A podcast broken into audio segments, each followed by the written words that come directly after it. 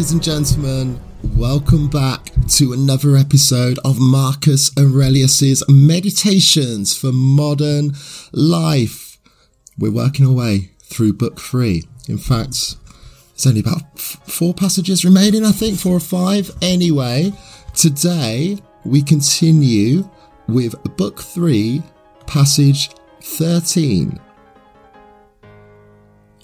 Just as doctors always have their instruments and knives at hand for any emergency treatment, so you should have your doctrines ready for the recognition of the divine and the humane, and the performance of every action, even the smallest, in consciousness of bond which unites the two.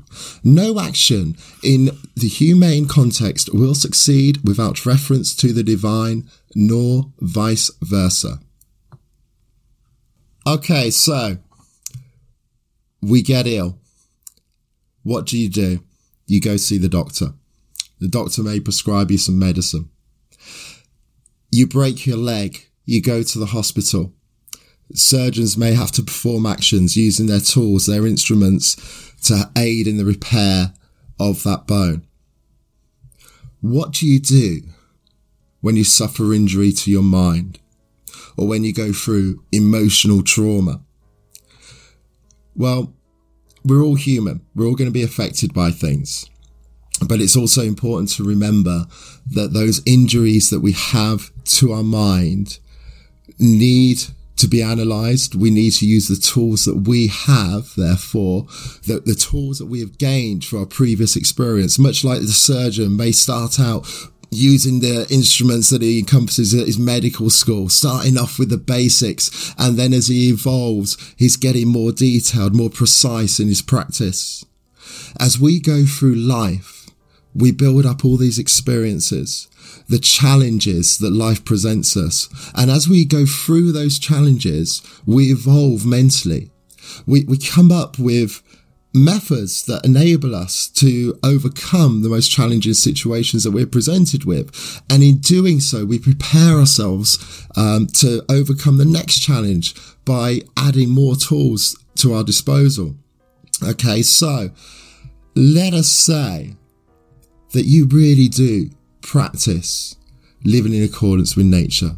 You really do practice that stoicism mindset whereby an injury to your mind that is not of nature, that is, you know, what someone else has tried to inflict on you by words or, you know, the injuries that you may feel, the, the loss of a job, the loss of a loved one, the breakdown of a relationship.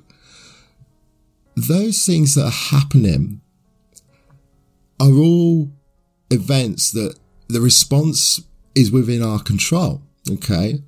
That's not to say these things shouldn't bother us and won't bother us, but the more that we practice and, and really see the understanding of that stoicism mindset by analyzing ourselves and our own lives, the better we become at performing the necessary surgery or providing the necessary medicine to overcome those challenges as they come in the future.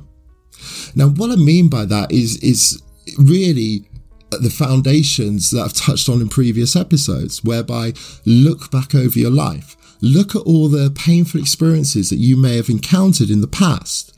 And then if you still see those as negative, look for the other perspective. Look for the positive that balances that. Okay, so that thing that hurt you, you know, years ago, i.e., the example I've used myself, that bullying at school because of the, the acne, the physical appearance, created the value of physical appearance later on, which then created a wonderful career for myself because that void from back then became a value, such a high value that it actually led to me using what I had applied to my own physique to improve the lives of others and gave me a wonderful career as a result. Now that's one example. I could then go back to the breakdowns of my first loves, the, um, the struggles of, of like, uh, completing university and, and, and finding the path that I wanted to follow. Any of the challenges that I may have experienced in the past, including the greatest ones, of course, the ones, the bigger the challenge, the bigger the emotional context we store with it. Now, when you see how those things have all led to the most amazing adaptations in your character, the most amazing things that you now cherish in your life, the things that are most important to you, when you see how each of those at the time painful experiences led to something that uh, became one of the greatest things in your life, then you realize that the pain that you feel to events that may be happening now or that will happen in the future is going to be just the same as those. You know, that experience shouldn't be seen as a negative because you just haven't seen the positive yet as to where it leads. And when you realize that, you start to do so instantly. You may go through a challenge that could have caused a lot of like turmoil in the past, could have caused you weeks of stress or worry before you start to handle it. But when you've analyzed your life to the extent that you've seen how every single challenge in the past leads to something beautiful, that's a pretty big data set and it's a pretty different filter in your psyche that future events will pass through before you apply an emotional context to them. Therefore, the things that may have caused you to worry for weeks and, and to question why something would happen to you, you balance those perceptions much quicker as you go on.